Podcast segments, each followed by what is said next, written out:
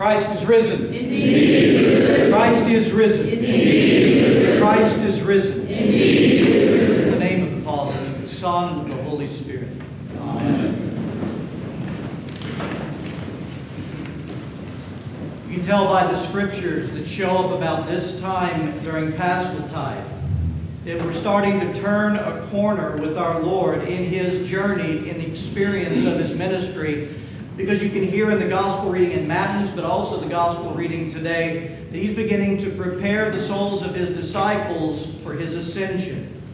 When he would leave them ever so briefly, but then return to them ever so fully on the day of Pentecost. There's something else that he, through his church, is preparing us for as we're journeying this route with him. That is preparing our own souls that once he ascends and he comes back to get us all, and we meet him in the clouds and go before the mercy seat and judgment seat of our Lord Jesus Christ, that we have allowed him to heal and renew and refashion our souls, that we may be granted paradise which all of our souls yearn for. The collect prayer for this day's Mass. Listen to what we pray. Almighty God, who showest to them that are in error the light of thy truth, to the intent that they may return into the way of righteousness, grant unto all who are admitted into the fellowship of Christ's religion, that they may avoid those things that are contrary to their profession, and follow such things as are agreeable to the same, through Jesus Christ our Lord. Summed up, there are two things that we're praying. The first thing that we're praying is we're praying that Christ illuminates our soul, shines the light of His truth and His discernment and His love into the dark areas of our soul within us so that we can see things clearly in our lives that are right now causing us great harm. In fact, coming into agreement with Him by the shining of that light, that these things within us, these things we've taken into our lives and keep taking into our lives, they are damaging us in our experience of Him and our experience, therefore, in this life. All these things that bring us to such a lesser degree of an existence than Christ ever created His human person to experience. The second half of that prayer, we're praying, Lord, help all of those that are in you. Help all of those that are in you to avoid those things that are opposite their profession. That means that are opposite their true God created and recreated identity. Avoid the things that are like oil and water to the soul that do us this damage. And then, Lord, help us to follow everything that is agreeable to our most natural and our most true creation that you've created in your image and likeness. This is the prayer. This is the focus of this Mass. Let me give you an example. An automobile engineer. He designs a car with great precision. And that design comes from his extensive knowledge of so many things aerodynamics, physics, electronics, mechanics, and I could go on and on. He knows how to put all those pieces together so that they work to absolute perfection. And the engineer in his design, two of the things that are built into the car is a gas tank and an oil tank. In the operation manual, he clearly states put gas and the appropriate kind for that car as he designed it into the gas tank, and put the appropriate weight of oil into the oil tank. You do this, and the car is going to work to perfection as designed by the one with extensive knowledge and wisdom. So the first person comes along and he buys the car that the engineer designed and fashioned for him. And he follows the instructions. He puts gas in the gas tank, the right kind of oil in the oil tank, and he gets in the car, turns it on, puts it in gear, hits it in gas, that engine purrs. And it drives smoothly, and off he goes. Then there comes another person. He gets the same car designed by the same manufacturer, and he takes a look at it and he discerns for himself, I think I'm going to do it a little bit different. I'm going to put oil in the gas tank. And I'm going to put gas in the oil tank. Because somehow he's got in his mind that he knows more than the one who infinitely designed that car and how that it should work. And so he's deceiving himself, and he'll find out just how foolish his decision was in just a moment. Because what do you think happens when he puts the key in the car, turns it on, hits the gas, puts it in gear? I'll tell you what happens. The gas runs through the system in all the wrong places. The oil does the same thing. There's absolute smoke everywhere, and there's great damage done to the internal parts of that design because of that decision, and the car flat out dies and will not operate without great repair. My friends, you're listening to someone who is about the polar opposite of a mechanical guy telling you these things. But I know enough about a car to know that what I told you is true and what would happen if you do that is true. And I also know enough to tell you from the spirituality that Christ has revealed that the same thing is true about the human soul. How our soul has been created and what we choose to put into it will determine both our experience with God or the lack thereof, and ultimately our experience as a living human person as we pass and traverse through this life. Our epistle reading today comes from our St. Peter in his first epistle in chapter 2. And we're going to start before the verse we read in the Mass today, because before that, at the beginning of chapter 2, St. Peter shows us who we truly are what our true identity is. What is our profession, to go back to what the prayer prays. And St. Peter says this about our true identity coming to Him as to a living stone, rejected indeed by men, but chosen by God and precious. You also, as living stones, are being built up together a spiritual house, a holy priesthood, to offer up spiritual sacrifices acceptable to God through Jesus Christ.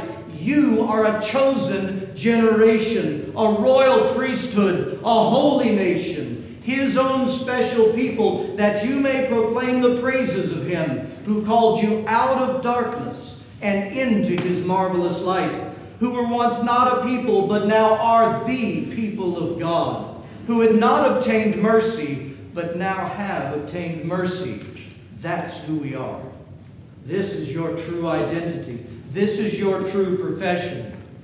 This is the divine, excuse me, the design that the divine engineer has both created and recreated by your baptism and being filled with the Holy Spirit. This is who you are. Listen to the church fathers speak further on our identity based on St. Peter's words. St. Andreas, 7th century monastic, he said, We are royal from the fact that Christ is king. We are a priesthood from the fact that he is priest. Furthermore, we are also a holy people, so called by the one who is called holy in himself. St. Leo the Great and the bishop in the 5th century. All who have been born again in Christ are made kings by the sign of the cross and consecrated priests by the anointing of the Holy Spirit. And so our patron St. Peter reveals to us from the mind of Christ who we truly are. This is our true identity. Now we start from our epistle reading today. It's as if, having said what St. Peter said, he goes on to say, Therefore, because of who you really are, and who God has remade you and refashioned you to be, beloved, I beg you as sojourners and pilgrims to abstain from the passions of this world, which war against the soul. You are a sojourner in this world. You are a pilgrim. And that phrase and that word in Greek, it's a beautiful picture of both where the soul started, where it is now, and where it will return. Because it speaks to this that every one of our origins was in God Himself in the heart and mind of your Heavenly Father. And right now, very temporarily, in the light of reality of the extensiveness and expanse of eternity, very temporarily, you are now passing through a foreign land where you do not ultimately belong, nor are you a citizen at all, and will return one day. Your soul will return to the true homeland the place where every soul was created to have its eternal destination, both the condition of being and the joys therein, for those who are in and healed by Christ.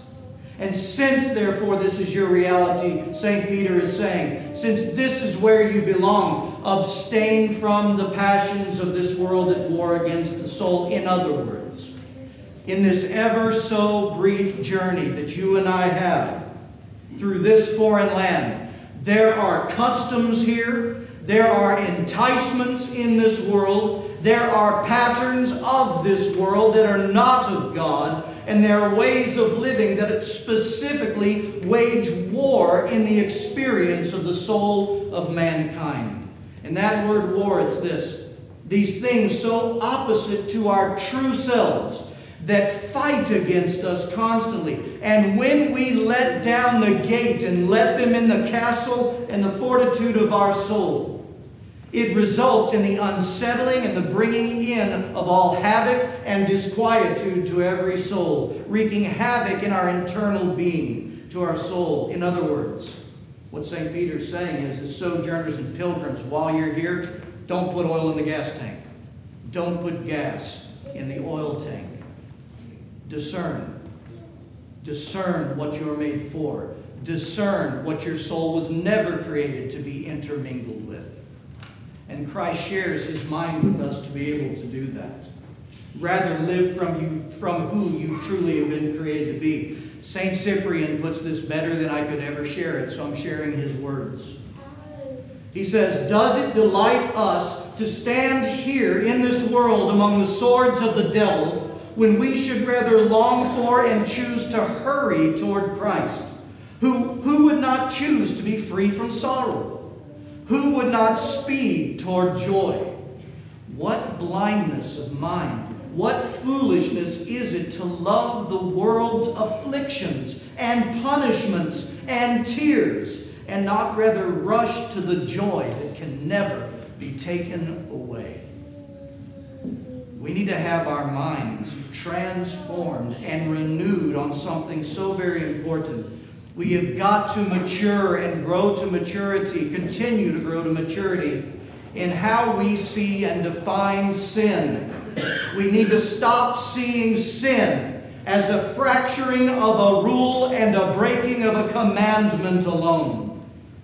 Sin, most certainly, as we say around here all the time, is a falling short of our true creation, the image and likeness of God, because it is a mingling with and taking things into our soul that our soul was never designed to work with. You see this? And every time, you know this, when we let our guard down and the temptations come and we are wooed into departing the safety and joy of the Lord our God and entering into the chaos of the decision we're about to make, you know that as soon as we step into sin, the peace leaves and the chaos comes every time. Because of your creation, because you were created for far different and greater and holier things that keep the soul held in the greatest of joys. But when we let ourselves be filled with things, disquietude breaks our joy and the peace of Christ within us. I say his words again. What blindness of mind or what foolishness it is to love the world's afflictions, punishment, and tears and not to rush to the joy that can never be taken away. So, revisiting our prayer, recontext for what we've just talked about. Lord, show us the error within us that we may return to the way of life. Grace us to keep ourselves free from what hinders us from our most true identity and the experience from that identity. And grant us to take into ourselves only those things that are agreeable to you who have created us and how you've created us to be. For Christ is risen. Indeed is risen. Christ is risen. Indeed. Christ is risen. Indeed is risen.